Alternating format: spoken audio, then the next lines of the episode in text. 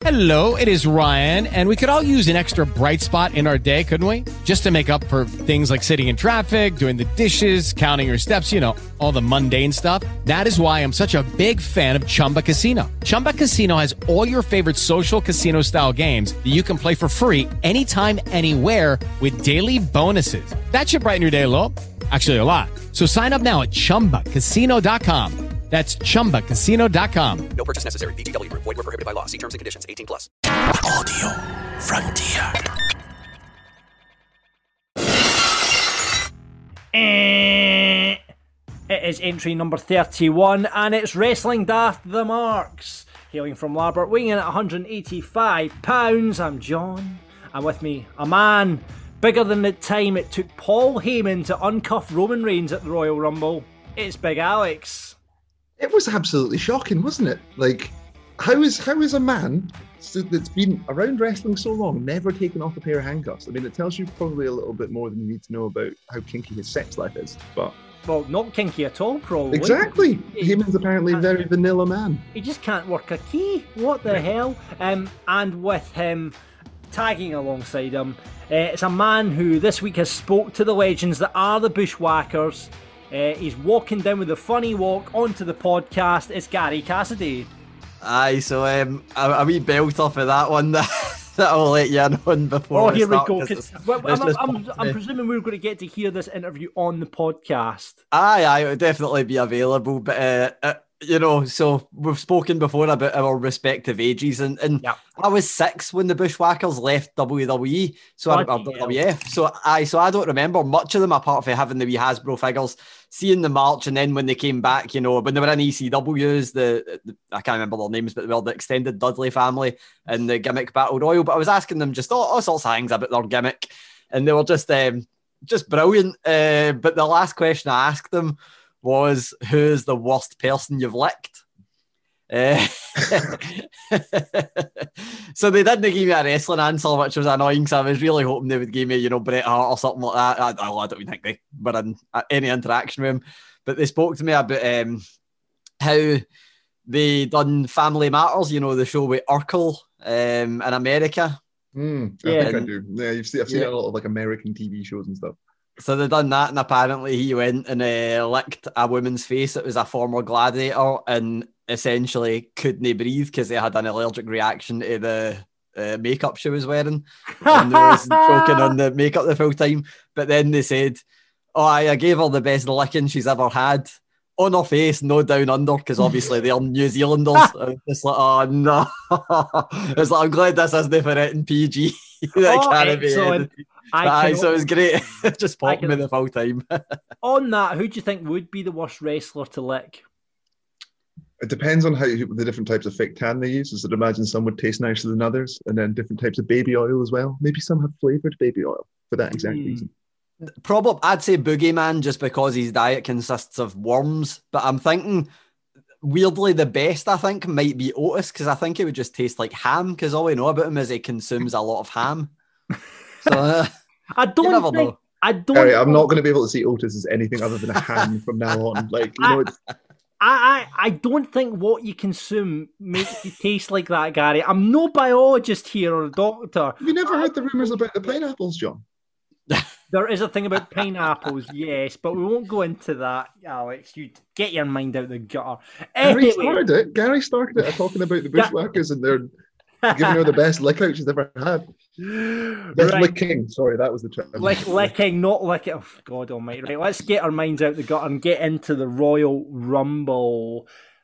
Gary, you uh, Mr. Patreon pay per view. Thanks as ever to everyone that joined in the Patreon pay per view party. Shout out to Pablo as ever, regular Robert and his wife. Um, they're always good. They're always cracking into the whiskey when they're on. Who else is on? Bronze Chill, who'll be on the show later on to, to do the buddies and put overs. Um, thanks for everyone, divers, Tom, the whole shebang. Um, all on all on the Patreon pay per view. We watched that along on the Monday night. Gary, you sat up and watched it live. We asked you what you thought of it ahead of it, and you gave it an eight and a half out of ten. What was so good about this year's Royal Rumble? I, I I loved it. I thought, um, in terms of just pay per view, start to finish, as opposed to like, I, I think the Royal Rumble pay per views normally you're just like, just want the two matches. Like Aye. I don't really care about any of the other matches. But I thought, you know, obviously, the, the, I loved the way the Drew match turned out, even though I don't like seeing Goldberg in the ring. It was probably the best use of him since before he returned in 2016. I Am I the only one who's still getting that. over the fact that he actually put someone over and then looked really fucking unhappy about it? See, I, I actually thought um, I wasn't sure. I, I couldn't tell how his reaction was, but I, I just loved the way they used them like that. I thought that was great. You know, having a title change on the pre-show as well, even though it wasn't a match that I really cared about that much, having a title change on the kickoff show is quite a big thing as well. It was the women's tag team championships. Can we just put an asterisk next to But then they did work that into the show. Yeah, Aye. like it became Yeah. part of the female Royal Rumble. So But I, I just thought um, I don't think any Royal Rumble match for me is going to compare like booking wise and storyline wise to last year. I think that's probably going to always be, you know, one of my favourites and definitely up there. Uh, but I thought this one was really good. Obviously, a lot of good surprises. Love the women's match. Um, wasn't so big on the VR truth thing that happened, but don't really mind it. Um, and I just thought everything was good about it. You know, the the Roman Reigns Kevin Owens match. It's like uh, it's between the two rumbles. It'll be a P break match. Was the opposite of a P break match. Yeah. Absolutely brilliant. Love the full thing. Yeah, we were talking about that on the the paper, uh, Patreon pay per view party. Is no one's really a massive fan of the Last Man Standing. I'm not. I mean, I'm not a particular big fan of it. I prefer a, a false count anyway. Or you just mean like the gimmick overall, Yeah. as opposed to the actual Yeah, specific. I- aye, I- aye. I thought that was really really good. Um, some great spots in it as well. Owens Um, and Reigns' chemistry is just off the charts now, really, isn't it? And it's it's going. They're starting to have a bit of a tradition now of actually having good championship matches during the Rumble card. Yeah. That's like you know, like a good number of years in a row now, or at least what, like six out of five or something like that. And they also it's continued their run of just another good pay per view. Like when was the last bad WWE pay per view? Like last year, the beginning of the year, maybe. Survivor Series wasn't great, was it? They kind of wasn't it terrible? Aye, It was terrible. I, It I, wasn't don't like as other ones. Anyway. Like, but it wasn't. It wasn't the worst. But I and I think also without giving the game away too much, uh, when we get to the biddies and put overs, it done the impossible and made Raw exciting. So Yeah. uh, Oh well, I think, I think we were all legitimately surprised at the winner and like and how long a certain Mr. Copeland lasted in that match. Who knew Edge had it in him to last an hour and ten minutes? that that was inc- that was incredible that you know they stretched out because we you see him coming in um, at number one, you think right, well, there's no way he's going to go on to win it. Um, what was the the biggest pop for you, Gary? I'm get I'm, I know exactly what it was, but I'll, I'll ask you anyway.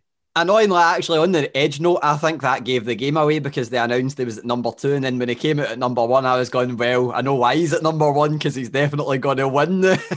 but um, th- the biggest pop, I think, definitely Christian. I don't think there's any two ways about it. But the one that always gets me, and I, I actually really like Victoria coming back as well. Um, but the one that always gets me is Hurricane. Anytime he's back, just as soon as I hear the music, I, I just absolutely love seeing Hurricane in the ring. So- John pointed out that he's wrestled in, or at least appeared on AEW Impact and WWE in the same calendar year, and can't think of anyone else that's done that. So Yep. good on Uh, milking that gimmick as far as it's worth. possibly Zack Ryder, but I'm not sure when his last uh, WWE appearance was, but possibly Zack Ryder. But Zack Ryder's a young, fit guy. like Hurricane is not, and he's Yeah, still earning yeah. the money. um, who was the kind of standout guy in the Rumble for you guys? I mean, it, it was actually a difficult one. I don't think there was any huge standouts. I thought they booked Priest really well and Riddle really well. I was going to say Matt Riddle. I thought Matt Riddle looked like a million dollars in that match. I Was there not a lot of talk that well. potentially he got some of Keith Lee's spots due to Keith's unforeseen or unfortunate situation with COVID? So there's a very bizarre one on that where apparently, and I don't know where this came from because I just seen it literally like right before we came on, but somebody's saying that his replacement was Otis, and I'm going, there's no way his replacement was Otis because Otis was already announced. The one that I would think was Ricochet. Uh, because obviously he failed uh, in his qualification Hmm. match and then ended up in the match. But I, I don't know. It's hard to look past Edge as the standard just because he was there for the full thing. But I think I the one that I came away from going, that's really excited me was Damien Priest. I, I Yeah. think that was one that I came away from going, I can't wait to see what this guy does next. But aside Also, from that, almost, almost, almost as well. almost was, am- ah, he was amazing. But I think and actually, Reginald, Reginald too. You've got to give Reginald his dues as well. He was fucking all over the shop. I just I want I want to see more of Reginald in every capacity. The guy's absolutely brilliant. But I think for me, the one standout across the full thing was Ripley. I think Rhea Ripley just looked Yeah, they, book, they, brilliant in every way. They booked her really well, and I thought uh, same with Bianca Belair as well. I mean, obvi- uh, you know, great to see her to, to go on and, and win it as well. And And let's just hope. booking with Charlotte and the three of them as the last three, I think, was terrific. And that little like face-off they had with the three of them, that's Yeah. obviously going to be where WWE is going to take Charlotte's storylines for the next kind of year. So I'm glad Ripley and Charlotte didn't get their rematch. So Yeah, yeah. No, let, let's just hope they, they don't fuck up the booking with uh, with uh. They, you know, they've already kind of given it a good go with Ripley, so we'll see how it goes. But no, I, overall, I, I thought really, really good Rumble. Um, like you say, Gary, as a pay per view itself, I thought it was pretty pretty body. I didn't, I couldn't pick out under four hours as well. Last year's Rumble was six hours. It's amazing what WWE like. It just kind of goes to show that Raw's biggest problem is the fucking time frame, and everyone knows it. and they can produce good content if they just have a limited time span. No, Also, one interesting note on it that obviously one of them ended up on the kickoff, but it's I think the first ever WWE pay per view to have a 50 50 gender split in terms of the card. Oh, really? men's matches, three women's matches. I not Wow. sure about that fact. I think I've pulled that fact out there and can't think yet to combat it. So I, I've not actually researched it fully. But Well, For the sake like of today. Gary, we'll say that's an Aye. interesting fact. Take it as fact. Well done, Gary. I like that fact. We'll definitely. I'm sure if I'm sure if you're wrong, you will get called out on Twitter. by Aye. tomorrow Yeah, of course you will. Of course you will. Um, so yeah, no, good rumble all around. Um, and it, it just go. I mean, just further on to that, I'm assuming Edge is going to go after Reigns. I think everybody was saying that it's going to be Edge and Drew and then Reigns and Brian, but I think Brian. I, I, I'm probably going to upset a lot of people here. I don't think he's got another title run in him. I think he's No. doing the putting over people before he becomes part time um, type mode. Yeah, if he was And- if he was going to get it, he had to have won on Sunday, didn't he? And he would get like Aye. the one last Mania moment, and that would have been it. But that's obviously not happening. Literally, the only way I could have seen it not being Reigns and Edge would be if it was Goldberg and Reigns, but it doesn't look like that's going to be the way. In this way, they can get their spear versus spear, a better spear versus spear match than they were going to get. Yeah, Heel, you know, I, I know everybody loves Edge as a heel, but if we get crowds in the building, who's going to boo Edge?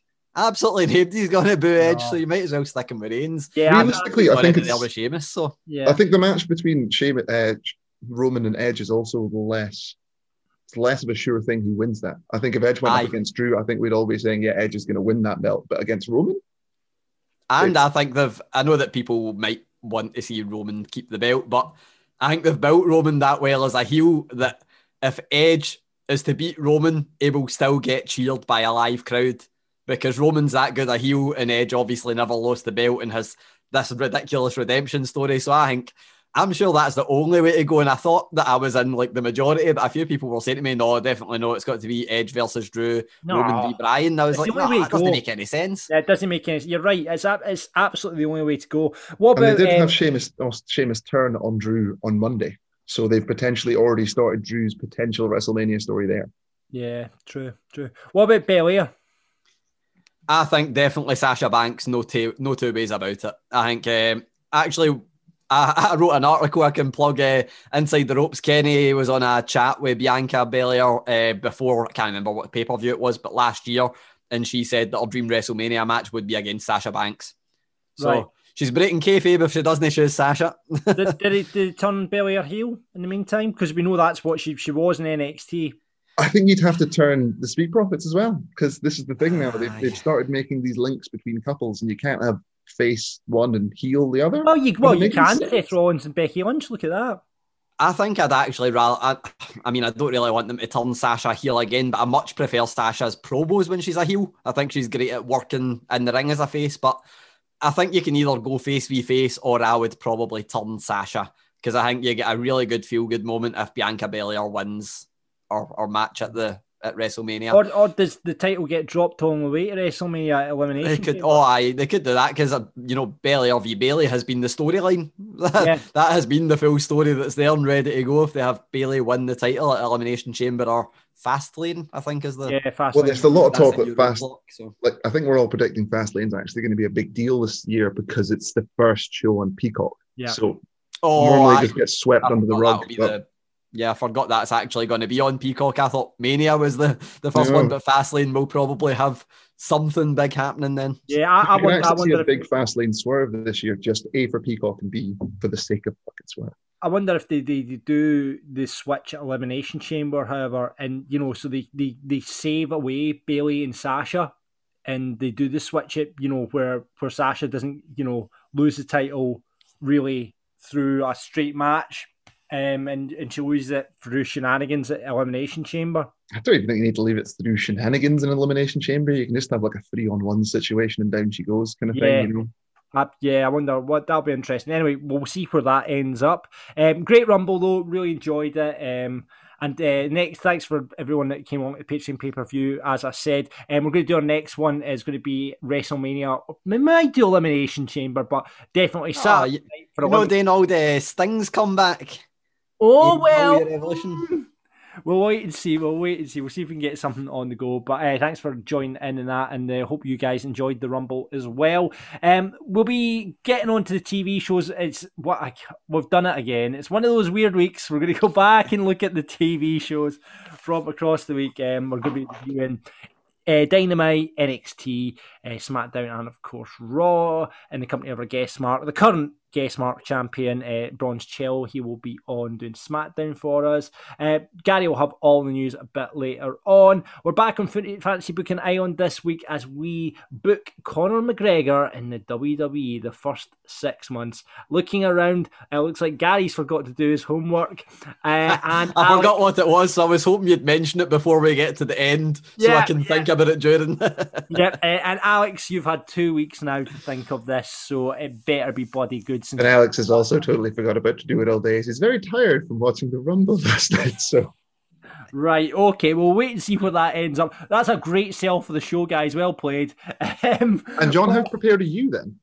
I'm all prepared. Uh, I can't wait for Akira Tozawa to be Conor past four in the morning. I've got a booking in my head. Don't you worry about that. Uh, but before all of that, let's cut a promo. I have a lot of things I want to get off my chest. Right, okay, give me the microphone. First of all, um, it needs to be noted uh, as an aside promo. Uh, while at, while doing the Patreon pay per view party and watching the Rumble with Alex, he ordered the pizza, Gary, and let me tell you about this pizza, okay? Pineapple on it. No, no, it did not have, but it did have, however, onion bhaji and an egg. Would you like me to? I, I can probably read you the full ingredients list. if you Aye, go, go for it. I think that's help. worthwhile. Give, give me two seconds. So, I mean, if anyone, it already sounds worse than pineapple on pizza to me. That is Uh-huh. it. Yep, oh, this is Alex's pizza. How do I get my old orders up on Deliveroo? God damn it! I, I can imagine. We'll, we'll just pause it for a minute, Alex. I want to hear the, you know, like the M&S. I want you to do it in the style of the M&S food advert when you read out this fantastic creation. You, orders. Okay, here we go. Here we go, an M&S style. on this beautiful pizza, we had red sauce, mozzarella, egg, chorizo, black pudding, red onion, sweet corn, jalapenos, sun-dried tomatoes, gherkins, rum hock ham, or as we know it on this podcast, Otis ham, um, chocolate chili pulled pork, onion bhaji. And it was fucking delicious, might I add to the end of it. If you take the egg and the onion bhaji off that, it sounds fantastic to me, but I'm not having the egg or the onion bhaji. Chocolate- That's, that's Chocolate chili, get yourself in the Oh, bag. ma- chocolate chili is absolutely incredible. That is almost everything that I've got sweet and savoury. It's like chocolate and chili mixed in. I've got like Jesus. fudge for a place in um, Alloa that's like chocolate chili and also just chocolate chili or chocolate and chili is brilliant. Right, So. I, Like my Love that, sister but no swears by putting chocolate into her actual chilies as well. It's Yeah, I do, I do. thing. I do. I have to say, I put a bit of dark chocolate in my chili. I have to admit that. But on a pizza, get no, no, I'm not having it. Anyway, we're not going to talk about Alex's pizza and promo. We're going to do something slightly wrestling related this week that I want to cut a promo on. And this was pointed out when we went to the commentary table last night uh, watching the Rumble. There's Corey Graves with a fucking turtleneck. Now, Gary, I'm looking at you. I can't work out if you're a turtleneck wearer or have you worn a tur- turtleneck in the past. I never have. I've been tempted, but I don't know if it's a good or a bad idea. Over the past, you know, year and a half, I've put on a wee bit of timber. So um, I'm not sure if a turtleneck would be complementary to the to, to fixing the double chin problem, or if you just grow the beard out a wee bit more. But nah, I'm not really a turtleneck guy. I think um, I think they'd be really annoying. It's better, you know, you've got stubble, it's gonna be itchy and all that. It's not nano for me, and I think they look a bit Bond villain esque. Yeah, have you ever right now? Because uh, turtlenecks, right? I'm I am not a fan of the turtleneck. I think you you. And I'm sorry if you you're a tur- turtleneck wearer out there. I apologise. I apologise profusely. But you look like a bit of a dick in a turtleneck, don't you? And have you ever I think people that wear turtlenecks definitely wear those uh, the trousers that are way too tight, which is fine because I wear very tight trousers. Yeah. But the very short ones with no socks and then those shoes that look like slippers. yeah, I- Chains as well. Chains and turtlenecks seems to have become a bit of a thing. aye, but, uh, but the Rock, That's the wears- Rock. aye, That's the Rock, isn't it? The. Rock on the infamous picture wore a turtleneck with the bum bag and the chain, didn't he?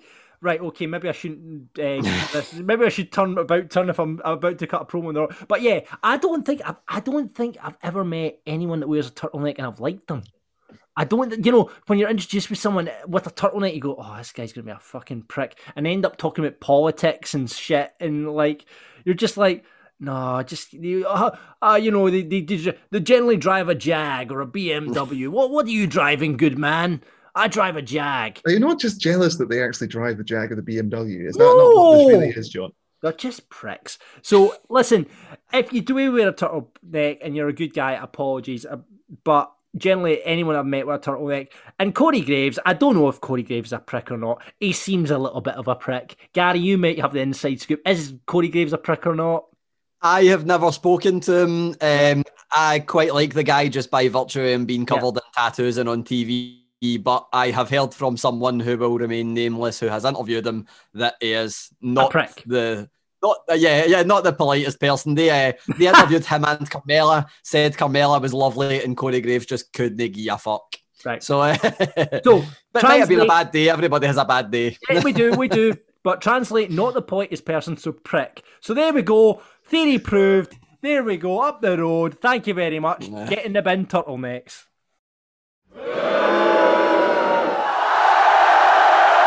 Yes, it's time to look back at the weekly shows as we bury and put over stuff from them. Um, Alex does AEW, I do NXT, Gary does Raw, and our guest mark, the current title holder of the guest mark title, Mr. Bronze Cello, friend of the show, is going to do SmackDown. How you doing, Paul?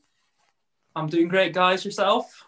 Excellent. We were just talking about the Rumble. You were a big fan of it as well. You were on the Patreon pay per view party. Yeah, I really, really enjoyed it. Um, my only problem was, I think with the women's, I think the wrong woman won.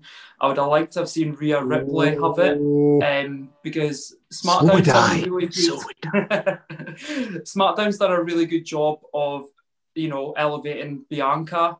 Um, Bayley's done a great job with her, and even if they carried on the path with her, I don't think she needed the Rumble win to actually maybe even be in the WrestleMania title picture. So if, if Rhea had won it, they could have put her straight on Raw, maybe had her against Asuka and Charlotte. That's that's kind of my take on it. But yeah, really enjoyed both matches. So happy Christian came back. Big fan of him years ago. Uh, I was more of a Christian guy than Edge. So yeah, Oh, really? Um, yeah, and you were in the Thunderdome for it, Paul. What was the experience like? You've been in the, the, a couple of times and you got in for the. What was the experience like in the Thunderdome for the Rumble? I think they were having some audio problems. We didn't really hear microphones. Like um, it's it's hard to explain. The music was quite muffled, and when Bad Bunny, which is probably a good thing, when he was performing, we didn't hear him singing. We, literally heard the instrumental track. So yeah, Yeah. It, That- kind You of got to see Booker T it. standing there looking like a badass. That was by far the best part of that segment. Anyway, so, T- totally Michael Cole like saying Guy G.I. Fawkes. Bro was like the best thing ever. Because I'm going, if Booker T was near you and heard that, we would have an impromptu fist fight Yeah. on, on the go. but yeah, um, it- totally different experience. You know, I can say that virtually I've been to a Rumble, so yeah, Yeah. and it didn't cost me nothing. Well, there you go. absolutely, absolutely. Uh, so let's get into the shows as usual. I, I pre-fade this with uh, the basically chat that We're going back in time. We've talked about the Rumble. We're going to talk about the go. Yeah, we should get that sound effect. Uh, we're going to the the go home shows, uh, and let's start off with Alex in AEW because that had nothing to do with the Rumble anyway. Exactly. And I'm going to do something crazy this week, and all my What? putovers are going to be actual wrestling matches. So I'm going to get my nonsense out of the way first, and then we'll then we'll talk about wrestling in the wrestling podcast. So my first bury this week, Jon Moxley. Who the fuck drinks room temperature water? What's that all about, mate? Like, who- who's ever come in one day and be like, you know what I want right now? I just want a tepid glass of water that would really just hit the spot right now. See all the shit that he done on uh, WWE that they tried to do to make him look like a lunatic. They could have just said that one sentence and I'd have believed it. Exactly. And like, does he live next to a building site? Because I, I can't imagine that's a safe place for him and Renee's future child to go up next to. but he's there every fucking week. And speaking of nonsense, I also have to bury Sting because the man is terrible at smashing windows with baseball bats. Like, I mean, come on, now, mate. like, you have That was like the retribution thing all over again, where they threw a brick through a window that was already smashed. It was Well, like the exact same segment. Well, see, I think Sting and Darby were perhaps in the warehouse that was behind Jon Moxley, and then went on some kind of like AEW day out to the warehouse to film all their promo material. So it was good, though. I mean, I'm, I'm not sure how I feel about Sting referring to himself as a hooligan, but yeah, storyline. What can I say? On to the wrestling. First put over of the night Adam Page versus Ryan Nemeth.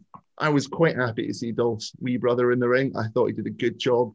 He's ripped off enough of Dolph so that you know who he is, but he's also cut the hair so he looks like that version of Dolph that Vince hated because he looked really generic. But it was a good match, and I think I'm hoping they do something with Adam Page and Matt Hardy. I think it'd be a good storyline for the two of them, and hopefully it ends up with like Page rejecting him and kind of carrying on with his kind of low wolf persona, as I can kind of see that being his storyline for the foreseeable future, is people just trying to make friends with him and him just panning them off because he's still a hurt, hurt man.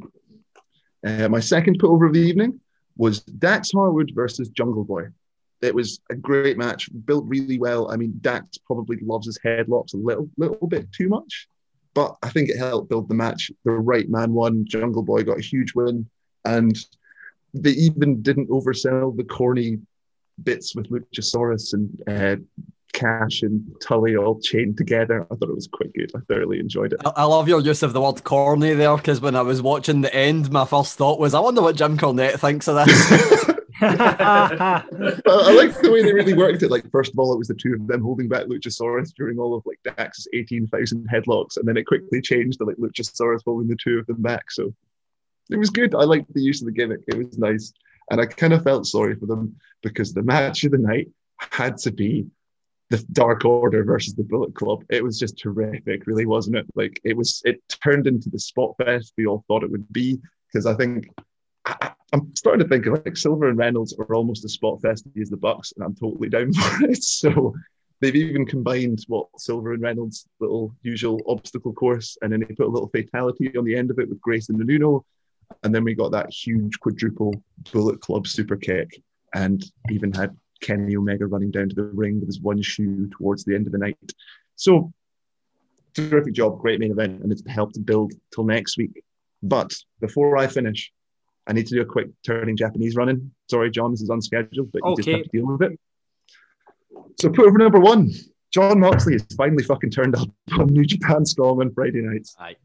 And it's looking like, I believe originally under Moxley's contract, he was only allowed to work New Japan dates in Japan.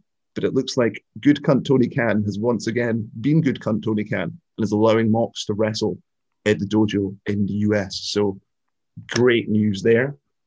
I do have to kind of put a little my heart and soul out to Mr. Shingo Takagi for our patron, Mr. Dow, who gets very upset when I never mention him. He unfortunately dropped his NEVER Openweight title to Hiroshi Tanahashi, but losing to Tanahashi in New Japan is like losing to Cena in WWE. It doesn't actually hurt you in any way. And Tanahashi's hitting that spot now. He's really dropping down to the mid card and he's starting to really make the stars. So I'm hoping that they actually get a nice wee program together and you start to see Shingo rise up the mid card. And the final turning Japanese putter of the week, I promise, John, is that Jay White did not sign for WWE. He's back.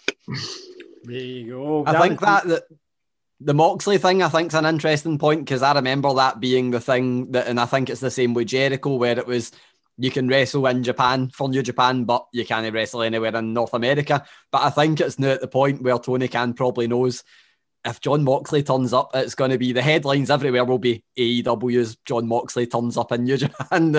so I think it's just a win-win situation for everybody. It's a, it's a smart business decision. Do you know what I mean? It's it's Yep. way better to improve the relationship with New Japan and let Mox wrestle than it is to not. And it's as you said, it's free publicity, isn't it? So Yep. I understand why they didn't do it when he was the champion, but now he's no longer. It makes a lot more sense. Yeah, absolutely, absolutely. Uh, turning Japanese, we'll get that back very soon, won't we? What's the next big thing, Japanese wise, Alex? There's still, I mean, we've got, they're kind of doing a bit of the new beginnings tour at the moment. So there's a couple of shows going on over in Japan, kind of simultaneously with the States. So they kind of reset their year. They have still kind of yet to announce much, mainly because of COVID. Japan's still Yeah. in quite a big lockdown and Olympics and all the rest of it. So it's Yeah. still very up in the air. Okay, okay. Um, let's move on then to NXT, where we're in the middle of the Dusty Rhodes Tag Team Classic, uh, which is taking up a lot of television time. I'm, I'm thoroughly enjoying it, I have to say. Um, the you know I'm, I'm interested to see Thatcher and Ciampa um, go at it uh, next week, but um, like Kushida and Ruff, uh, team together. There's a, there was a lot of heel versus heel, face versus face stuff going on in NXT this week. But I, I, I- let's just get into the the, the buddies. Um, we'll we'll do a buddy first because it's Dain and Maverick um, who took on MSK. MSK looked great again. But I just think the Dain and Maverick thing has been, you know, from go- it's just been rushed. It's been rushed. It has been rushed along too quickly. That whole should have been a build. It just seemed to be like it just, you know, they went from being, you know, frenemies to like this tag team too quickly for me. There should been more of that build of, uh, you know, um, Maverick being that annoying wee guy and and Dain. But I mean, they, they I mean, they got MSK went over them. Um, but you just wanted to see them do more in the tournament and doing more as a tag team. So I just think they've rushed that whole thing because I thought it had great potential, and I hope they stick with it because it's brilliant and they- they're really working well as a team. And that whole using um, Drake Maverick as, as a weapon is brilliant, you know. So I just think they've rushed it a bit. I don't know how you guys feel on it, but um, yeah, that, I feel that- like it's the kind of storyline where, and I hope they keep going with it because I think there is somewhere to go, but it almost feels like it's run its course without actually going anywhere. yeah, It's like it's run its course, but on a treadmill. So it's like it's just no went anywhere. But I do love the, you know, my, my weekly mention of Serpentico. Uh, they're doing the thing that um, Luther and Serpentico do, where they're using them as a weapon, which is a proper old trope anyway in wrestling. Yeah, yeah. But I absolutely love that. But I just hope that I hope that loss doesn't really. I, I know they're not really a win loss oriented team, but I hope it doesn't really stick the brakes on the on the actual thing they were doing with them. Because I think there is definitely something to do with them. yeah, no, absolutely. Uh, I otherwise, what else are they doing? That's the other thing as well, isn't it? It's not as if either of them, like Dain's always just been meandering around since Cross left and Sanity broke up, and Maverick's only just come back, really, hasn't he? So Yeah, yeah. Go to uh, first put over the night, and I've ju- I, I've just realised this, and it's WWE using an actual probably reference from the last couple of years, as opposed to the Vince McMahon references that he uses for comedy and what have you, which are dated back for about ten years ago, where we're you know we've got that Harley Quinn Joker thing going on, and um, with the Fiend and Alexa Bliss and stuff. But I've just realised that the Scarlett and um, Karrion Kross, Karrion Kross, sorry, it's like the Red Witch gimmick from uh, Game of Thrones. It's like the, she's like the Red Witch from so Game. he's Stannis and she's Melisandre. Yeah, Is she going to give birth to some kind of weird Karrion Kross as shadow that's going to crawl into the ring and win him the belt? but And is he going to get murdered by his brother?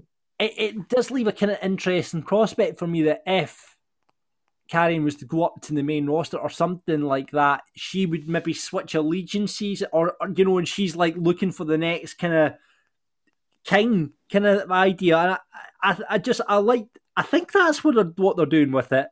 But I really like it. So she's obviously the, the mystical, you know, spooky thing going on, and he's just like the straight up hard man wrestling. She's doing all the, you know, spooky stuff, you know. Um, so yeah, I, I I've just realised that, and I really like that. So it's good that Is she going to be part of your spooky club faction moving forward then? We'll talk about Spooky Club faction and Spooky Club a bit later on. We've got an update. If you didn't hear uh, last week's episodes of the show, uh, go back and listen to Rab and Grado and Spooky Club. It's good banter. Um, more on that later. But yeah, no, I'm really enjoying that stuff. And you know, they put the, there was a whole thing of this card turned up in Santos Escobar. I don't know why they're putting. I can't see why they'd be putting Karrion Kross up against Santos Escobar, but you know, it might work. Cruiserweight Karrion Kross. Yeah, but there was maybe it's maybe it's not Karrion Kross. Maybe it's maybe it's someone else. But it was it was hinted that it was Karrion Kross. Can but anyway, maybe be the first man to hold both the NXT and the Cruiserweight Championship. potentially, potentially. But yeah, um, like where it's going. And talking about that as a whole, you know, the the way they're booking NXT at the moment and the way the creative are, are, are putting the show together, I think is is getting done really, really well. You know, segments are make sense. For example, we had a, a segment about Imperium, uh, which ran a, a, a, promo ran for it, obviously with the return of Alexander Wolfe, um, saying that they're dominating the world. You know, with what were on, you know, in NXT UK and, and the rest of them over in America, and it was it kind of it makes sense you know they're, they're, they're making things make sense because last week I was on here talking about the loss, you know, the fact the water wasn't there and and what have you. But it just seems to be a really well booked show and not like you know we're going to talk about Raw, which I think there's been improvements on, but it just seems that this makes sense and this flows really, really well as a show. So hats off to the production and the creative on NXT. I think they're doing a really good job. It went through a bit of a sticky patch, but I think it's back on track. So happy with that, and happy with a lot of things. Um, I was going to do another buddy, but I would say, where's Pat? Come on, where's Pat? You know, we've we've got um, you know Pete Dunne dropping dropping off Oney Lorcan and Danny Burch like he's their da. You know, dropping them off at the cinema and giving them ten pound, going on you, on you go, have a great time. I'll see you back here at ten o'clock after your match. But um, yeah, it's yeah. I want I want to see I want to see um, Pat back Bring back Pat. That's what I say. Um, match of the night. A uh, lot of good stuff going on. I'm going to have to give it to the Burch Lorcan uh, and Kyle Finn main event, um, the tag match there. I really enjoyed that. What I see that stuff go further. Who I want to see, I want to see grizzled young veterans up against Burch and Lorcan give me that match. I will pay good money to see that because I think you're not just complaining about too many heel versus heel dynamics. I know, but that would be just battering each other. It'd be very, very good. So I want to see that. But yeah, uh, that was NXT, and let's move on to SmackDown. It was a go home show ahead of the Rumble. So it was a really good show. Um, the last segment ended up being three matches and if you counted that one match as, as one match, there was only three matches on the show. There was a lot of segments. So mm. we'll start at the beginning. Um, Daniel Bryan's in the ring. He's cutting a great promo how he's going to win the Rumble. Could be his last chance to do it. Thanks to Alpha Academy for getting him into great shape. He's in shape for the Rumble. His hips are loose. His cardio's great. And the thing that really made this segment for me, someone behind him had a dog on their Thunderdog's uh, Thunderdome screen. So it was the Thunder Dog. and AJ Styles and Omos come out after that, and the dog's gone. So must have got booted. Very disappointing. But um, AJ comes out. He says he's out via the Brand Invitational, and he challenged Bryan um, to a match later that night. Great stuff. No complaints. First buddy of the night. Big E trying to bribe Sonya Deville with a dollar to find out what his Royal Rumble number is. Absolutely shite again. so at least it wasn't a pancake. This... Look at it that way. yeah. so I don't know if this is going to be a running joke. Every week somebody's going to try and bribe Sonya. We're going to see how it goes. But um, at this point, Miz and Morrison show up as well, and they tease that they're going to cash in. So yeah, that appearance from Miz and Morrison as well. My second buddy, unfortunately, is Corbin versus Dominic. Now, I've got no problems with Dominic, but having Corbin batter him every week and getting saved by Rey does not make him look good. Yeah. I'd like to see him on NXT or maybe 205 Live having great matches, you know, with some of the younger talent.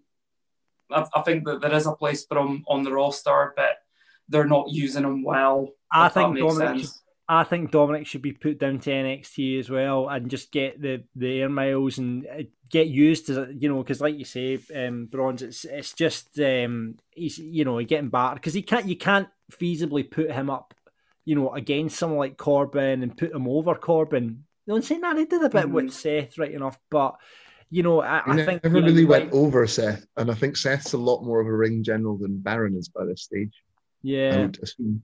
Yeah. So no, I, I think. uh, Do you, do you think you Gary you should stay up on the main roster, or would you be up from going back down to NXT?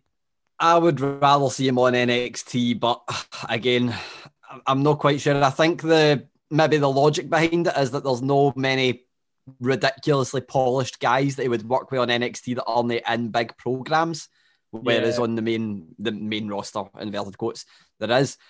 I, I think the Corbin stuff, I'm willing to try and give it a go because I think it got disbanded ever so slightly because Rey and Dominic both tested positive for COVID in December. Um, Yeah. So there was a, a, a wee while where it wasn't a thing. But again, I just it's it's the same as on on Raw, which I'm not even going to bury it. There's a that storyline with Charlotte, Ric, and Lacey, and it's just like two weeks it is too long, and I feel like the Corbin Mysterio stuff has been like that for months now. Uh, and Buddy Murphy isn't even there anymore, which he was like the main part of it.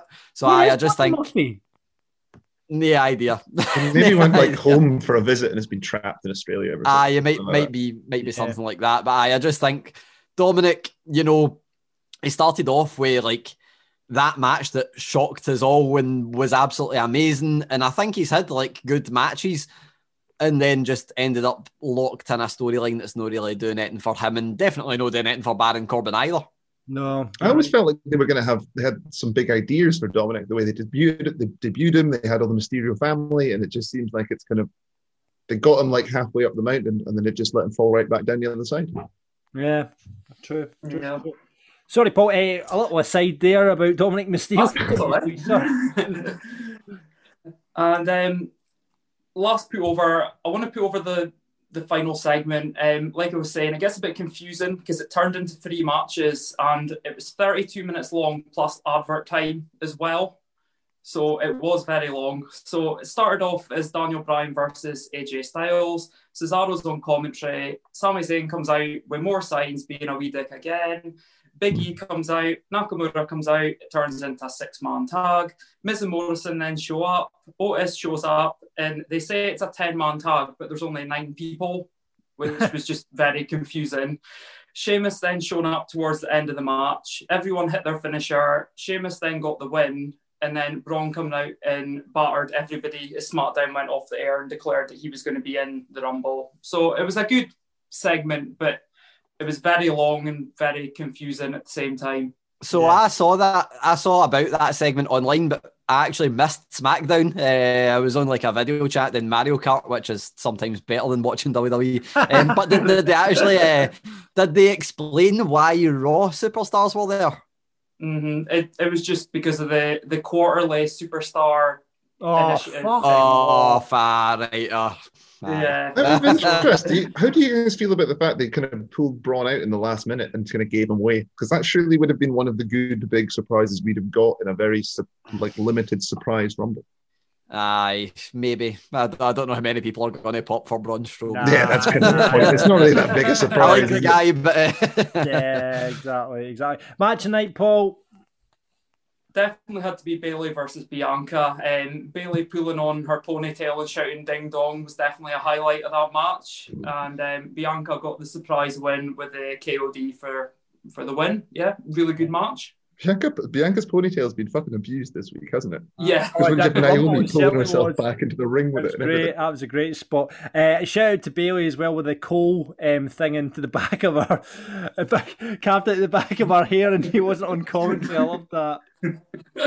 Brilliant. Yeah, absolutely brilliant. Definitely match of the night. Yeah. Uh, right. Okay. It is the big moment. We love it every week. Are we going to get a big sigh from Gary, or is Raw going to get post Rumble the thumbs up? Raw was good. Oh, was good. Aye. wow! At 20 past three last night, I looked at the clock and went, I've not looked at the clock like no looked at the clock in our way. Ah, fuck, how long's left on this? This full time, so uh, aye, it was a good draw. It wasn't perfect by any means, but it, it was a lot better than it's been for the past couple of months at least. Um, first put over, we've already mentioned them, Damien Priest. I always say it, you know, the, WWE has got all the resources in the planet to make somebody look like a big star on their debut. Sometimes they do it really well, and sometimes they don't do it so well. Keith Lee is probably the prime example of the latter. Um, Damien Priest, I know a lot of people weren't, you know, a lot of wrestling fans at least weren't big on Bad Bunny being at the Royal Rumble and didn't like his performance. Me included is not my kind of thing, but for me, knowing that the guy's like the most listened to artist on Spotify over 2020, knowing that he's aye mental, um, but knowing that Is he's wrong? I didn't know who he was until Sunday night. I didn't until a subtitled news that mentioned that Spotify fact is the only reason I know. Um, but I know he's you know major artist. I think he's got like ridiculous views on YouTube. So I know why he was there. A big wrestling fan as well. Didn't he disgrace himself when he done his leap for the top rope? But anyway, he ended up on Raw, and they paired the Damien Priest with this guy. So I'm going. First of all, that's you know that shows massive investment in somebody to put Yeah. somebody that's just came for NXT. They've put him in the the thing that's going to make mainstream news. Essentially, they done that. Had a Miz and Morrison segment uh, with Bad Bunny in the ring, the Miz TV segment, and they introduced uh, or, or Bad Bunny introduced his new pal Damien Priest. Damien Priest came out and. You know his entrance in NXT is good anyway, and I've moaned about how much I hate the Damien Priest name. Alex feels the same way. I know about the preferring when it was uh, Punishment Martinez, uh, and uh, you know I think I'm finally sold. I think it's fine. I think they've packaged them the right way, just with this one, the Royal Rumble debut, uh, and then the debut on Raw. Is he Follow that. wearing the sexy white pants? 'Cause no, no, Roy. it was wearing his uh, black leather gear. Yeah, um, but better. Do you think he'll go back to the kind of playboy kind of Damien Priest that we saw in NXT? Latterly? I think they're gonna. I think they're gonna do with him what they were gonna try and do with Baron Corbin when he first went up. I think he's gonna be the the guy that bridges the gap for WWE into like metal music and, and everything that surrounds that. I think they're gonna go with that kind of route. But I don't mind if they do the Playboy route. I think it was brilliant at it. Um, But no, they had him come out and do the the entrance. You know where he turns to the screen, shoots his uh, imaginary arrow as the Archer of Infamy does, I like and, and had the flames appear on explained apart from the entrance. But go on. he like shooting an imaginary arrow and that's it. But they done that, came out, faced him as I wouldn't say a, deci- a decisive win, but like he won against a former WWE champion on his debut. Brilliant, absolutely amazing. You're like, right, he's been put over as much as he possibly can. And then he appears later in the show as well, gets a third appearance in a third different segment. While Edge is walking to the ring, they do the, I want to say Cena Undertaker for 2002. 2002. Yeah. Aye, I was like trying to remember back to SmackDown. There, I'm going definitely 2000 something. Uh, but they've done the same thing where um, Edge essentially shakes his hand, says, "Good performance," pretty much, straps a rocket to him, and lets everybody know, "Watch this guy because he's brilliant." So, um, aye, absolutely amazing. I can't remember the last time that in the space fair enough across three segments of a show, but in the space of about 20 minutes, they made this guy essentially a, a nobody, which because we've seen him at the Rumble, people that don't watch NXT are going to go, who's that? Uh, to the casual fans, he is now the biggest star in WWE because he was with Bad Bunny. He's beat a, a former champion and a Hall of Famers endorsed him. So they've just done everything right with him. Absolutely love it. Can't wait to see what Damien Priest is going to do next. Um, but it's bad to say, it's actually a tough week to to bury much. Um, there wasn't much that was that bad that it would have been a bury last week. so um, I am I'm not even really sure what I, I've not got any berries written down, but I feel like the show wasn't that good that I can't bury anything. So my berry is actually going to be the fact that Rhea Ripley didn't appear, um, because I think they could do with her a lot more on Raw than they could on SmackDown. No saying she's going to go to SmackDown, of course. She might be in NXT for another couple of weeks and then go to Raw. But the you know the elimination of Alexa Bliss made me think, right, they're going to stick her straight on Raw, and we're going to be, you know, strapping her and, and sending her to the moon the same way they did with Damien Priest. But they didn't they do that. So uh, you know, I feel like it was a wee bit of a missed opportunity. Hope she doesn't go to SmackDown because we've got Sasha, Bayley, Bianca, You know, um, Carmella is obviously a main event all there now as well, and then you've got like Riot Squad and, and all that as well, Natalya. So I, I feel like putting all there's a bit of a mistake. They could do with a lot more on Raw. That's a bit of a bury, and I guess I'll also bury the fact they've kept going with the Lacey and Charlotte and Ric Flair stuff. 'cause it's just a bit boring. Um, can I did have one other- that Ric got confused which one his daughter was, and then it makes it a funny storyline. Well, I I kind of prefer that to my thinking is actually that they're trying to combat people saying that Charlotte is there through nepotism and trying to do a storyline that is the opposite of that. But why are Um, you doing that like four years after she's fucking Yeah. debuted? Aye. Yeah. So I think it might be that, but I'm not. Obviously, that's just a bit of a theory. Um, but my only other biddy I had written down was two words, and it's Jaxson Ryker. Um, Wow, there you go. don't need him. I feel feel sorry for Elias being trapped in that uh, storyline. But in saying that, we had in 2021 a match that saw Jeff Hardy and Carlito tag teaming. So my, my second put over is just seeing Jeff Hardy and Carlito together. Absolutely amazing. Uh, did- we did love talk- seeing. We didn't talk about Carlito actually. We No. were talking about the Rumble. How jacked does Carlito look? He looks better than he did when he was first wrestling. Well, I don't know if you've seen the story recently where Jim Ross spoke about how um, he believes Carlito didn't reach his full, uh, full potential. And he said that Carlito would have been a Hall of Famer when it came to um, being with the ladies. So I'm wondering if it's the opposite of that and he, he looks so jacked because he's celibate or if it's the opposite and he's not just pumping iron. Um, like the, like the guy looks like he is just went absolutely crazy on the weight. It's ended up like jacked as anything. Obviously, he's accentuated. You know, we know he's got that. You know, the amazing hairstyle, the trademark, but accentuated that. His hair looks even longer. He's got the wee goatee. They gave him the AK entrance at the Rumble. Teamed him with Jeff Hardy on Raw, which is just absolutely brilliant. It made me think. I really hope this. The rumor is that he was back for a producer tryout, but that's the same story as MVP last year. Had his last match. No look at MVP. I'm hoping we get the same with Carlito. I'd love to see him back. Only annoyance is he's a face because that guy as a heel is absolutely incredible. Yeah, absolutely, absolutely. And maybe I, I, I just thinking Legado del Fantasma doing something with you know. I- There's a lot. There's a lot of potential there with Carlito. I hope he, he stays around because I, I love the Carlito character. be- You know, he is a heel. Come on, he's a heel. That's how Aye. he thrives. So Can yeah, he spit apple in people's faces now though because of Yeah. COVID? So. exactly, exactly. Uh, match tonight, Gary. Sorry. Match of the night. I think no matter what happened on Raw, this was always going to be match of the night because I thought it was going to be another, you know, Triple H or Orton, uh, Triple H v Orton or a Paul Heyman v Adam Pearce. It wasn't going to happen. And I was counting down the minutes when we got to the end, end of Raw. They announced during the show, which is always the one, that Edge would face Randy Orton in the main event. When you announce something during the show that's that big, I'm like, well, if you've not announced it beforehand, it's not to get viewers, so it's for a big swerve.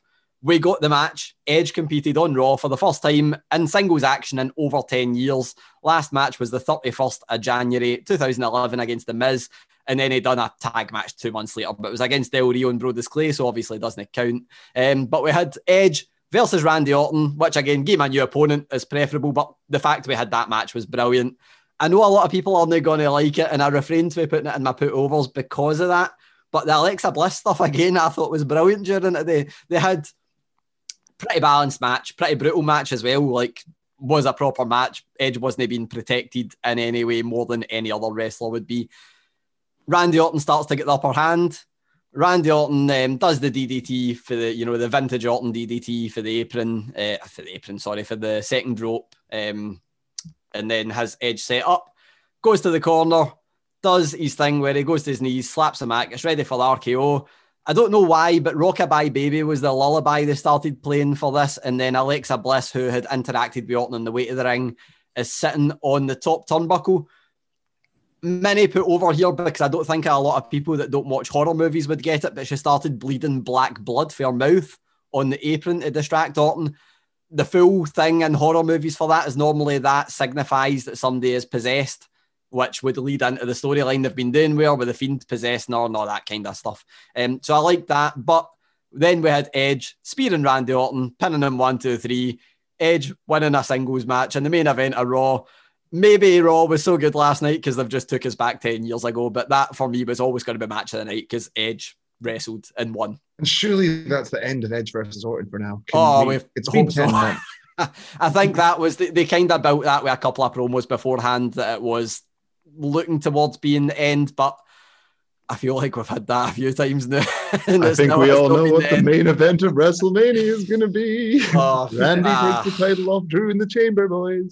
Well, they might need to get to Randy Orton, uh, Randy Orton's 16th title run to get Ugh. tied with, with Cena and Ugh. Flair now, so you never know. No, I don't. I, I'm gonna after la- last night's Raw, it's filled me with that much confidence. I'm gonna say that's us. We've ended that storyline. Edge is gonna go into something. Everything's going to be good for now on. Let's all tune into Raw next week. It's going to be a good show, and I'm, Wow. I'm positive. I'm optimistic. I See like how long this. this is great. It's the first time in months we've had a positive review of Raw. Fantastic. Um, Paul, thanks for coming on as ever doing SmackDown. Remember, if you want to take Paul on for the title and come on, he's open to challenges. You know, you can cut a promo on all these other marks out there if you want, Paul. Um, Get yourselves on. SmackDown's not that bad. Yeah, the Raw apparently up until this week. It's Yeah, not a punishment, folks. It used to be, but well, thanks for coming on. Uh, we'll hopefully see you again next week. Uh, remember, you can get Bryson put-overs for Rab and Grado on the main show. Uh, do that on our Twitter, Wrestling Daft, on Insta, Wrestling Daft Podcast, or simply Wrestling Daft on the Facebook. Okay, okay. Um, if you want more content from Wrestling Daft, it's very easy to get that. It's so easy. You just go onto the interweb, you type in patreon.com forward slash Wrestling Daft. That's Patreon, P A T R E O N dot com forward slash Wrestling Daft, all one word. On there, you will find a variety of different tiers, not the bad tiers that we're used to in lockdown, the good tiers, which give you extra content from us. Tier 1, Cruiserweight Champion, 4 bucks a month. Ad free versions of the episodes, early episode access, Patreon only chat community, bonus content, full video version of this podcast. Vote on the list of Wrestling Daft and vote on Fantasy Booking Island. You can do that all just for $4 a month. Tier 2, the IC Champion, about 7 odd pounds. Everything from Tier 1, plus a video version of the show with Rab and Grado so you can see all the mischief they get up to when they record. Um, you also get invited Let's check the word when it comes to Grado. You made it sound so innocent. Yes, yeah, he's always. he's- he's- yes. Uh, you get invited to our Patreon pay per view parties as well. Uh, like we were discussing earlier on, I was going to do WrestleMania Saturday night for the, the big one, but we might do AEW or Elimination Chamber in between. AEW has been moved to a Sunday, John, remember? oh, we might not do that. It's been moved to Sunday the 7th of March Oh, because aye. they didn't want to go up against uh, certain UFC. sports and I think and change Yeah, the venues and COVID and all the rest of it. I don't, we'll It's a shame. Well, we'll, we'll see about that. We might do that. Mean, uh, you get a bonus episode once a month. Uh, we it's a bit back in time. We did do one there the weekend. Rab Grado did a Rum- Royal Rumble preview. Uh, worth listening to because Grado talks about how they book a Rumble match, Rumble matches he's been involved in. Uh, get on, listen to that. We'll be doing a Dafties at some point as well in the next week or so uh, when we look back at our favourite bits of um, January. We'll maybe get a couple of beers and do that this weekend at some point. So we'll get that up, and you can you can hear That'll be February's bonus episode. Uh, World Tier Three World Heavyweight Champion, twenty dollars a month. Everything in the previous tiers. Plus, you get free wrestling daft t-shirt design of your choice. Chance to come on, or the first chance to come on this show as a mark, or on the run-in.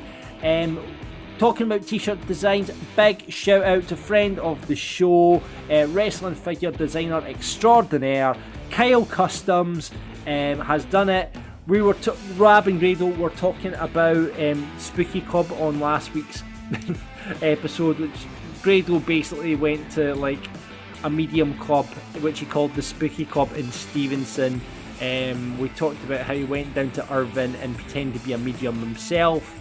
Um, and we have got a design based on the Bullet Club uh, t-shirt with Spooky Club on it. It is incredible. We're going to put that up shop.spreadshirt.co.uk forward slash wrestling daft. That's our merch stop we'll get all our merch. Uh, and we'll see how long that lasts before we get a cease and desist from New Japan, who are all over this kind of stuff. So we'll wait and see how we get on.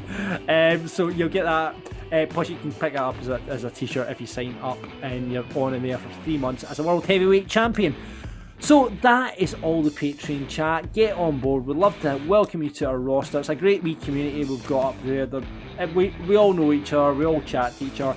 You can do that at patreon.com forward slash wrestling daft.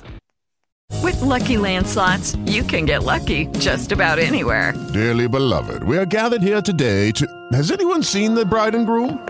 Sorry, sorry, we're here. We were getting lucky in the limo and we lost track of time. No, Lucky Land Casino, with cash prizes that add up quicker than a guest registry. In that case, I pronounce you lucky. Play for free at LuckyLandSlots.com. Daily bonuses are waiting. No purchase necessary. Void where prohibited by law. 18 plus. Terms and conditions apply. See website for details. It's the Wrestling News with Gary Cassidy. Eh. That, that was your Royal Rumble buzzer there. Um, Royal Rumble, we're just fresh off the back, and there's obviously stories that come with that as we go on the road to WrestleMania and point at that sign several times. Gary, what's the fallout from the Rumble, man? Aye, well, actually, I've just got a press release there that's came from WWE that Drew McIntyre's releasing his first book. A book about Drew McIntyre's life is coming out on April Wow. 22nd. Oh Um, my so god! I- There- if there is not a chapter about Grado, I will be so disappointed. so well, he. I will. It is.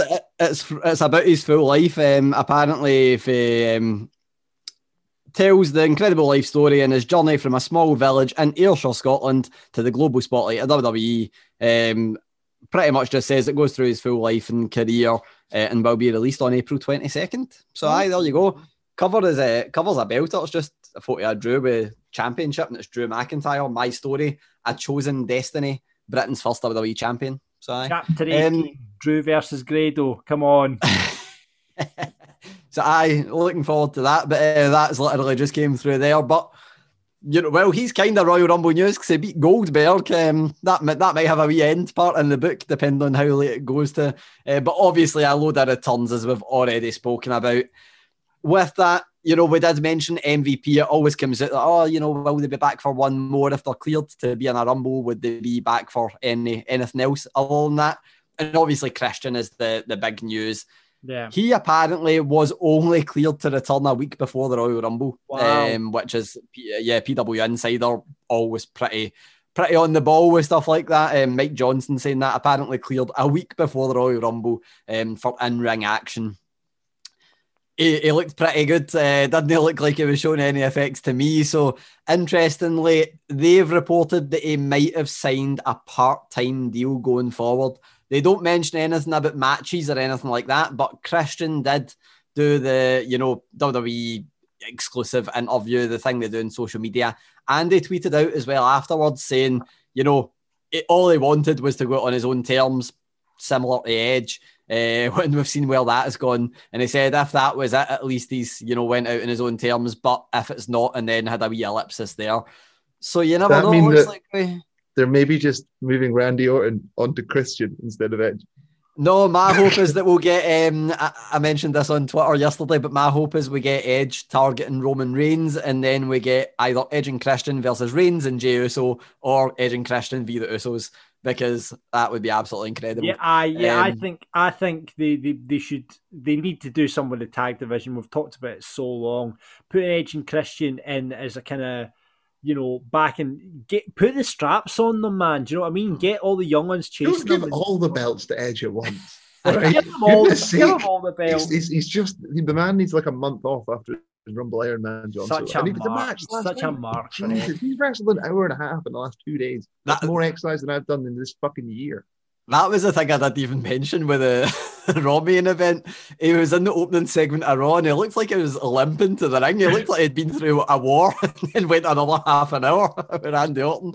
Someone Uh, in the but pay per view party pointed out that every time he does a move, he like holds his right bicep, and we're all like, "Oh no, don't get her again, Edge! Don't get her again." Heck, he's just he's selling it the same way Daniel Bryan does and Sasha Banks every time they get a, a big bump. But aye, so you never know, might get Christian back, and then Carlito, as we mentioned, um, was apparently on a tryout for a producer role, wrestled a match, might get him back. So uh, here's hoping because I think they both looked absolutely brilliant. So hopefully we get two of them back. If if no, um, then maybe one of them.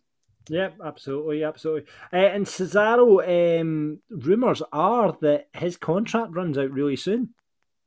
Aye, so um, you know, might have someone going in the opposite direction out of the company that I wouldn't want to see leaving. But you know, Cesaro is somebody we know will be a success no matter where he goes.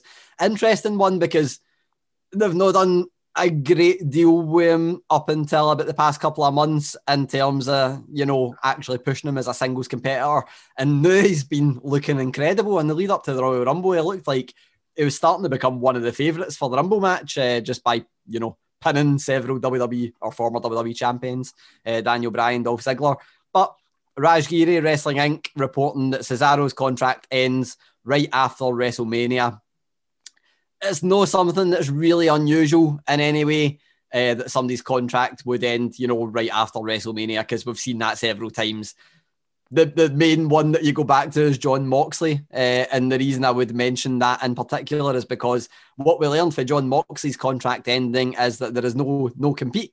So they can go anywhere immediately after if they don't re-sign the contract. We also seen WWE with that again around this time of year. The news came out and they actually put it out first and said he's chosen not to re-sign. Obviously, they had the horrendous storylines. WWE haven't said anything official on this one yet, worth noting. Um, and there's no news as to you know how the contract discussions could go if he's been offered a new one. Um, if he's going to be like intending to re-sign a new one, you'd have to think they would offer him one. Um, but you know whether they would be re-signing one, but it's the kind of thing where you look at the past year and how many people that Cesaro is undoubtedly friends with that have ended up in AEW, ended up in Impact, and all that kind of thing. So, one to keep an eye on. Uh, obviously, now that the news is out there that his contract's ending, if wrestling companies didn't know, which you'd assume they would, because it's their business to to, to yeah. find out these things that they might be hovering about, uh, and also worth noting that no, all the speculation is going to be running wild. So I expect we'll be talking about that for many more, uh, many more weeks and months up until Royal up until Royal Rumble, up WrestleMania, and see if Cesaro does indeed stay or if he goes. What would you do if you were Cesaro and AEW come and offer you a better contract?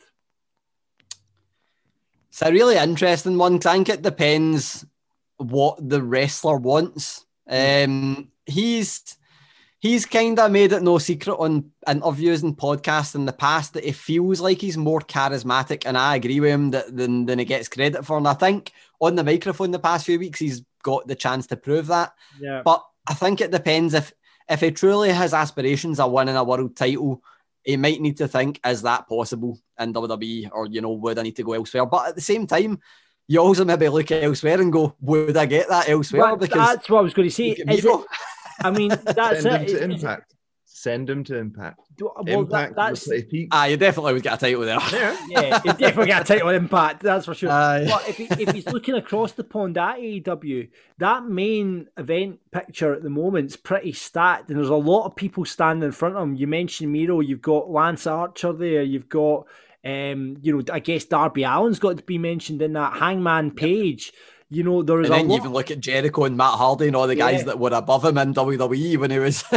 I think th- this is only the beginning of the Omega title reign as well, and they've obviously got booking for this Omega title reign the way they've started with Callis. So, I think the best thing that you can say is, and this obviously goes back you know the way it was many years ago, uh, but the best thing you can say about him now is, is if his contract is going to end in two months, he has a lot of leverage that uh, if he is going to you know, play the game and wait and grind it out all the way until it's near that end.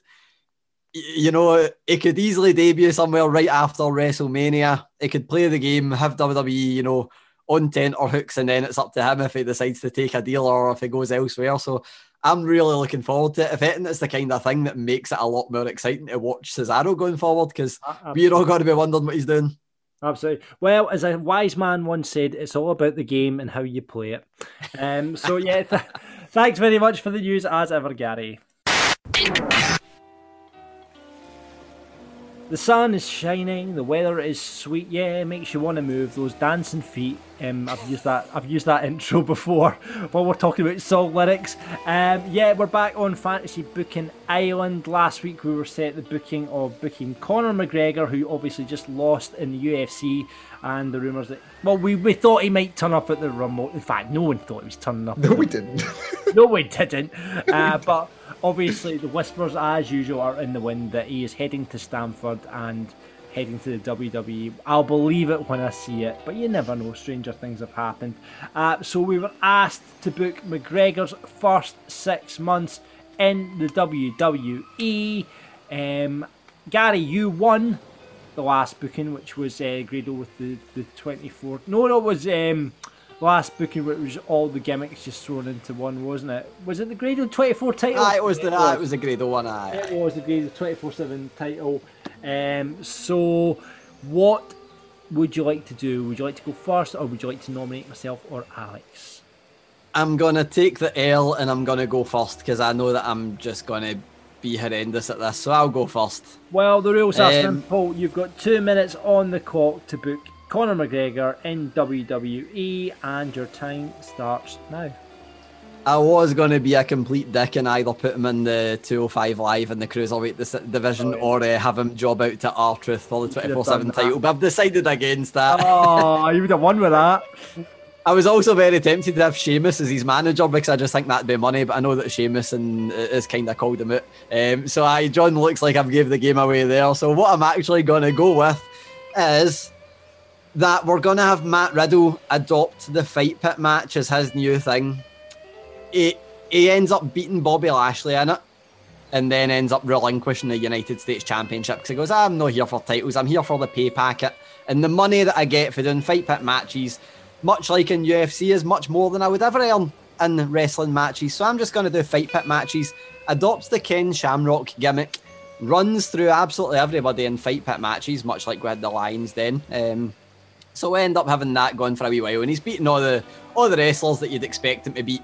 You know, we've just brought Raw Underground to the front, pretty much so that the fans that are back in can see it. We have him run through absolutely everybody. He ends up taking down, you know, all, all your uh, Arturo Ruas and, and all the people that have, uh, you know, crossed over for UFC, but weren't quite big names. And then we get Matt Riddle taking on Brock Lesnar at WrestleMania. And Matt Riddle gets injured. And the person that you bring back is Conor McGregor. Just so you can get Conor McGregor versus Brock Lesnar at WrestleMania in an octagon, uh, just so that WWE can cash in on that UFC coin. So that is literally all I went with. I'm not even going to build up to it and bigger than it is. I'm just saying Brock Lesnar, Conor McGregor in an octagon at WrestleMania. Book it. Book it. Right, who's going next then, me or Alex? I'll do it. I'll do it since we've Aye, already go, given go your for game away, Alex. John. I've So I'll- John's I'll game do away, so let him uh, let him have some time to adapt and go with Alex. Oh, we're going to start by putting Sheamus as Conor McGregor's man at night. now, I don't actually want to put Conor McGregor in WWE, so I'm going to do something completely different. So, I want Dana White and Conor McGregor to call out Vince McMahon on some kind of Fox show and call wrestling fake.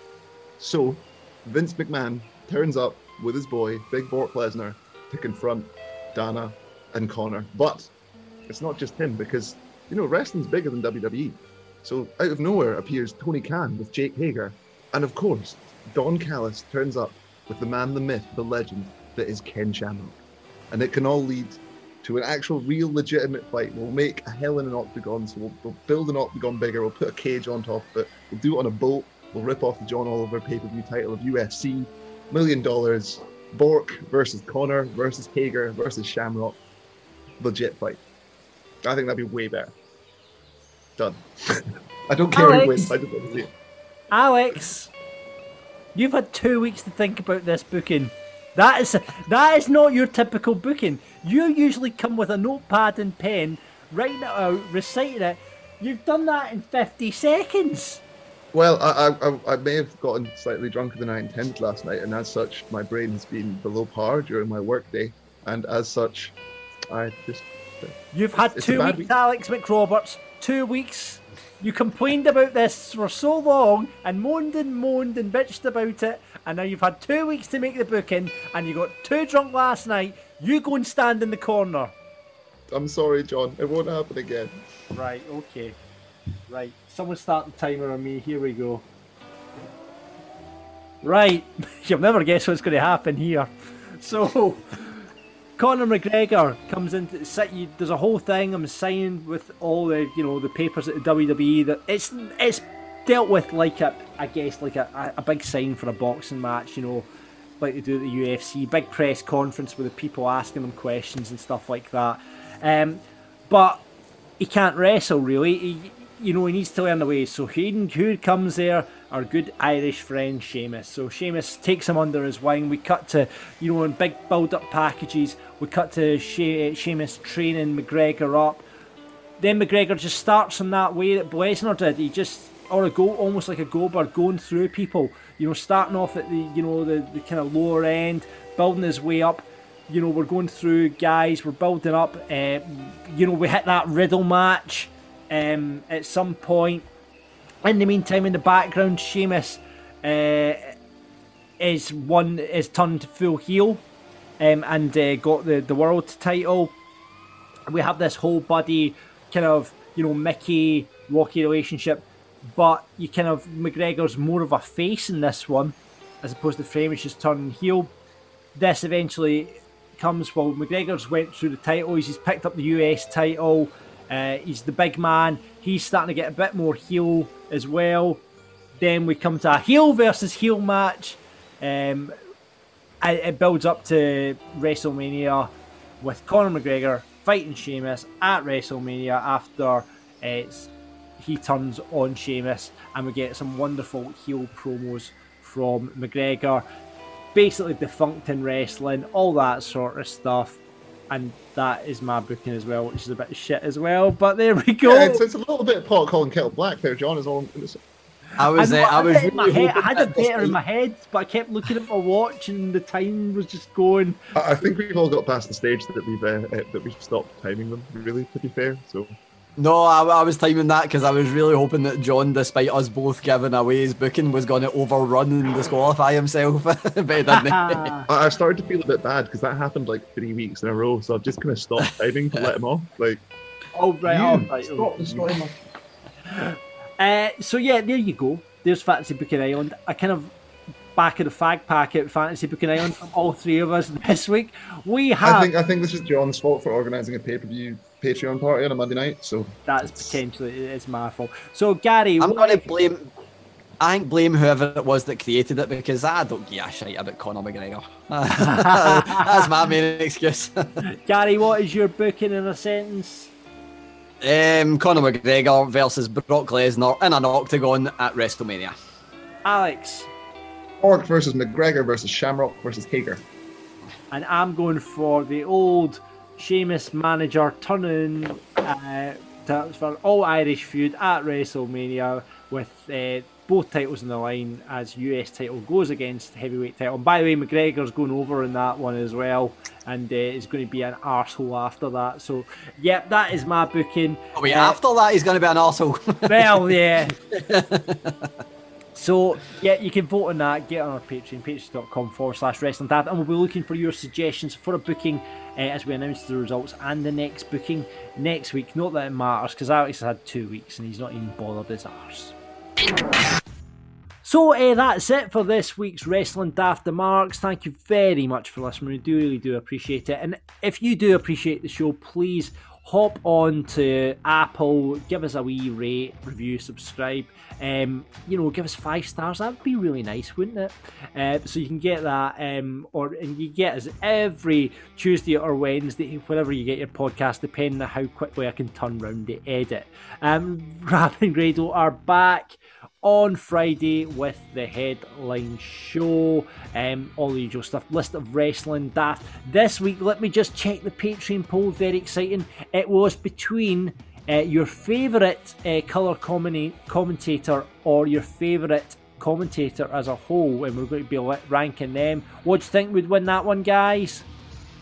well, I would go for Taz, but I think people are going to go for um, Gorilla Monsoon and Bobby Heenan. I think that's always going to be the way. But I would go for Taz because I'm a pure mark for Taz. Yeah, so it was best colour commentator that actually won the vote. Who's your favourite colour commentator of all time, Alex?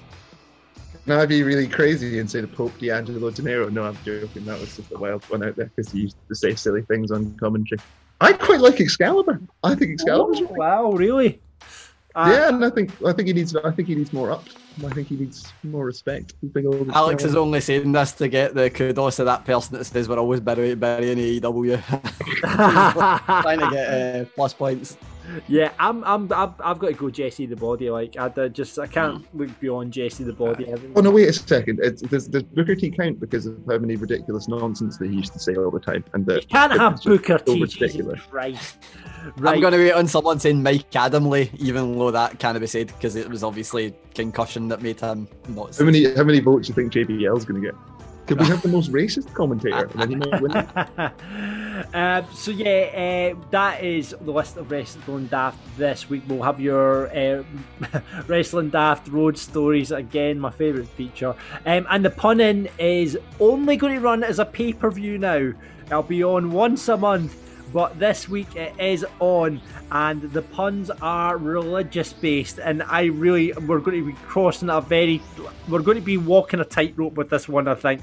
Um, I I offer you up Damien Priest, which writes I was itself. say Damien Priest is there already. That's uh, But I'm looking at some of the the listeners; they have not disappointed.